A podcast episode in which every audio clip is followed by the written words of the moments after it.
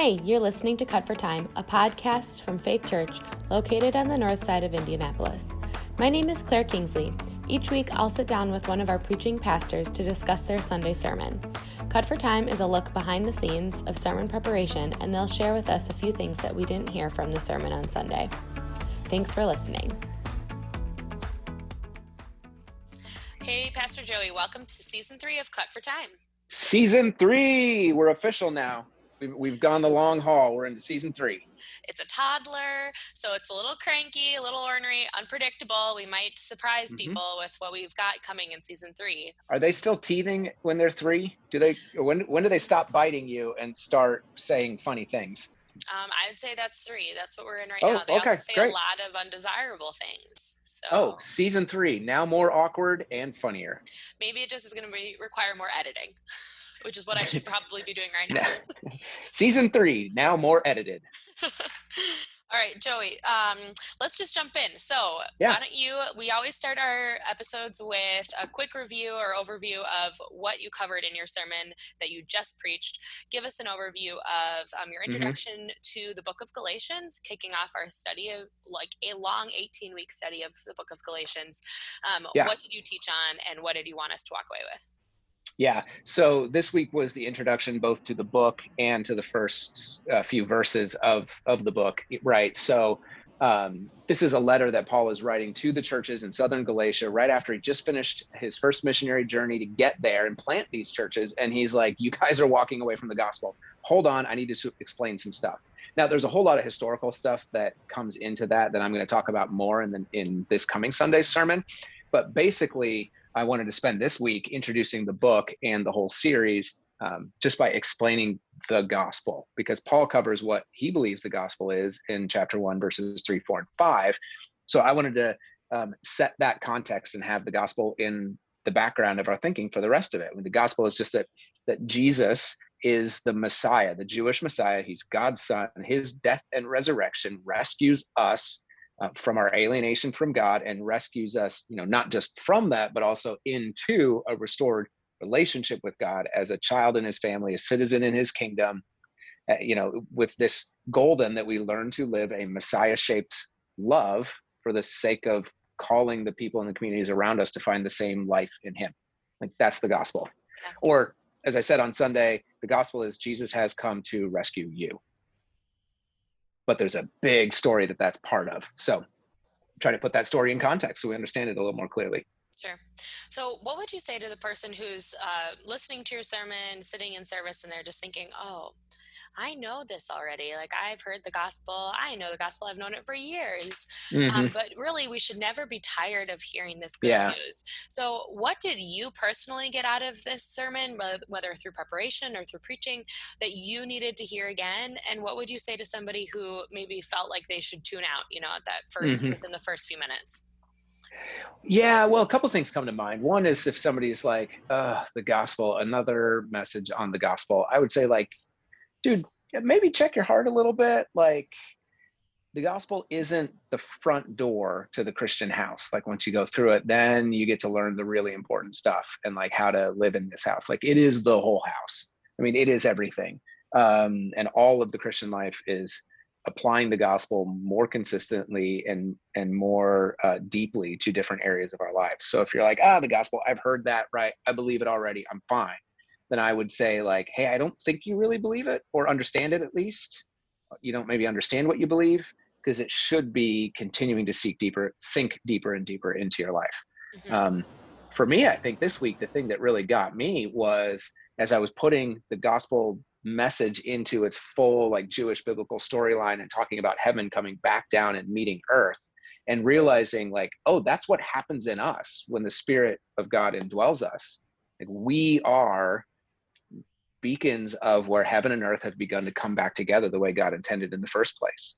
Um, that's what breaks the power of sin and death in our lives is that uh, we've been cleansed by Jesus and the Spirit indwells us, and we are little tabernacles um, of of heaven and earth rejoined, little for better temples. For worse, I mean, we can for better for really worse, well, yeah. we can also do yeah. that really poorly yeah. Yeah right? And it, it puts so many other things that paul says in bigger context of like don't grieve the spirit that's in you or like you all are temples of the holy spirit you know things like that that he says in other letters. So yeah, that was uh, that that has stuck with me since Sunday.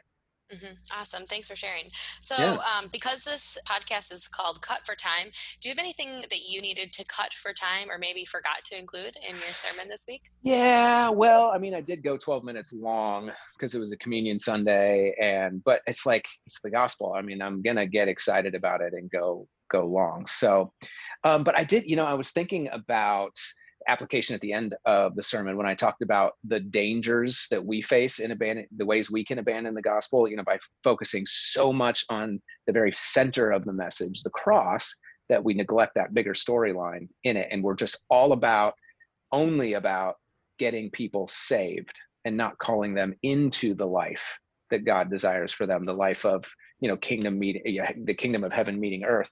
Or the flip side of it where we focus so much on calling people into the life you know where kingdom and uh, the kingdom of heaven and earth come together that we create sort of our own version of that life without any of the transforming power of the gospel. So i was early on in sermon prep i'd thought of a way to illustrate it then i forgot because i didn't write it down and then i remembered it again just as i was getting up at the very end of the second service on sunday when we first moved into this house our neighbors across the street um, like a week or two we'd lived here, they were doing a garage sale. And we wandered over, like, oh, what's the garage sale? They were setting up for a garage sale. It hadn't started yet. You know, what's this about? And it's like, well, our neighbor, her dad had died, and they were selling things to try to raise money to pay for the funeral. Mm. And I was like, oh man, you know, having to do a garage sale to pay for your dad's funeral, that's hard enough as it is. And I was like, well, let me help. You know, what can I do? I can move heavy things, whatever. Uh, so we were helping for a bit. And then they said, like, why are you helping? And like, I panicked in a moment. Um, like, how do you answer that question? Right. The um, I could have said, well, because you guys need to know the gospel, and so I'm here trying to earn your trust so I can tell you about Jesus, and that probably wouldn't have gone over very well. Um, what I actually said was, well, this is like what neighbors do, right? I was like, okay, well, that's too much emphasis on the other side of like building the right type of world but without the transforming power of the gospel. What i should have said was something more along the lines of like i don't know what it's like to go through what you're going through but i know if jesus were here he would be in it with you helping you however he could. And since he's not here i am right and just left it at that and and that would be the more you know both the center and the story instead of just one or the other yeah that's great. I'm glad you added that illustration, and I'm glad yeah. that you answered that question on the podcast. Yeah. Can we edit that illustration back into the sermon from Sunday? Yes. Yeah, all right. You can just preach it again this Sunday. Yeah, there you go. We'll just keep uh, preaching it until we do it. Yeah. Um, all right, so Joey, we're going to be studying the book of Galatians for quite a while. It's going to be an 18 yeah. week study. We'll take a break for Advent. So we've been, of course, encouraging people to buy those sermon journals because, yeah. um, hey, it's like a just a practical way to keep your notes all in one place. But it's a long study. And what do you hope our church walks away with at the end of it? Um, what do you want the long lasting impression to be? Mm-hmm. Yeah, so you know when we spent some time on Sunday talking about how the gospel is good news, good news that saves us, good news that releases us from some sort of um, bondage or death or homelessness or addiction or eh, you know we use all sorts of metaphors to talk about it. And as we were uh, kind of deciding what we wanted to preach about we're thinking there are so many good news messages out there. Like hey if you just follow this belief system that will save you. If you just uh, follow this idea follow this person follow this whatever like that will save you. That'll be the thing that gives your life meaning. We, we all go looking for different good news stories uh, or good news messages. And i was like yeah but the best good news message is right here in galatians. And since the whole uh, letter is paul writing to a church saying here's the good news and here's how it works out in your unique circumstance it's like well there's probably nothing better for us to study than to say you know study this and say like here's the good news. Here's how it works out in our lives today. Mm-hmm.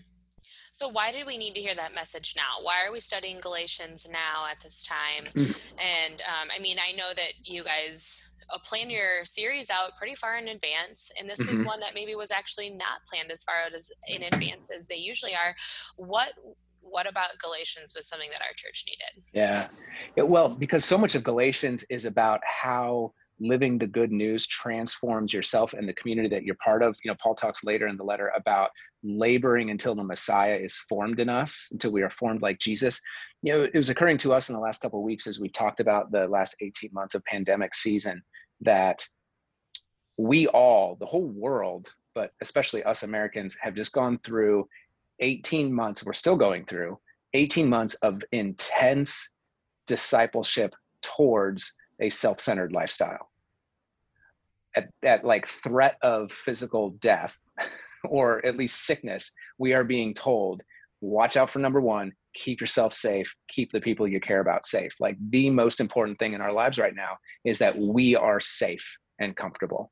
And after 18 months of being told daily to make every decision based on that one criteria it just it occurred to us that maybe we need a bit bigger of a vision for our lives than stay safe and stay comfortable. Sure. Um, not that that's wrong. Like right now, I'm not telling people to go do risky things or anything like that. But our hearts are now naturally bent towards what serves me, what keeps me safe, and we need to we need to push on that a little bit. Great. Well, thanks so much for giving us that background. And I'm excited to see what is in store for us and for our church in the next 18, 18 weeks. And so, um, give us one final thing that you'd like to leave us with um, for in preparation for what you're teaching on next week? What could we be thinking about, or what would you encourage us, you know, to mm. read or ponder or pray about? Uh, I would say so. If you're listening to this before this coming weekend sermon, think about how you would follow Jesus out loud in a world where uh, everything you do has religious meaning. Absolutely everything you do, from the road that you drive on to the names of the days of the week, to the language that you use to talk about the people in charge and the things you do in your free time. When everything has religious significance or is attributed to some god or deity, how would you feel trying to live out a faith that said, none of that is true? The only thing that is true is a crucified Jewish Messiah from a country three countries over and that'll help uh help put us in the mindset of what these guys that uh, these men and women and children that Paul's writing to are, are experiencing. Yeah, I mean, and of course, it'd be way too easy to be like, "Oh, those people in Galatia, like, oh my gosh, they're guys always, just, yeah. yeah. they're walking away. They don't even know yeah. what they're talking about." But yeah, exactly. put us in their shoes. That's great. Yeah. Yeah, okay. I'd say if you think the circumcision question that comes up is easy, um, we got some historical imagination to do, historical imagining, put ourselves back in their shoes. Okay. Super. Should be fun. Awesome. Thanks, Joey. Appreciate it. We'll yeah, you. thank we'll you. you. This is week. great. Season three. Thanks for listening to this week's episode of Cut for Time. If you wish to submit questions to our pastors following their sermon, you can email them to podcast at faithliveitout.org or text them into our Faith Church texting number, and we'll do our best to cover it in the week's episode. If this conversation blessed you in any way, we encourage you to share it with others. Thanks for listening. We'll be back again next week.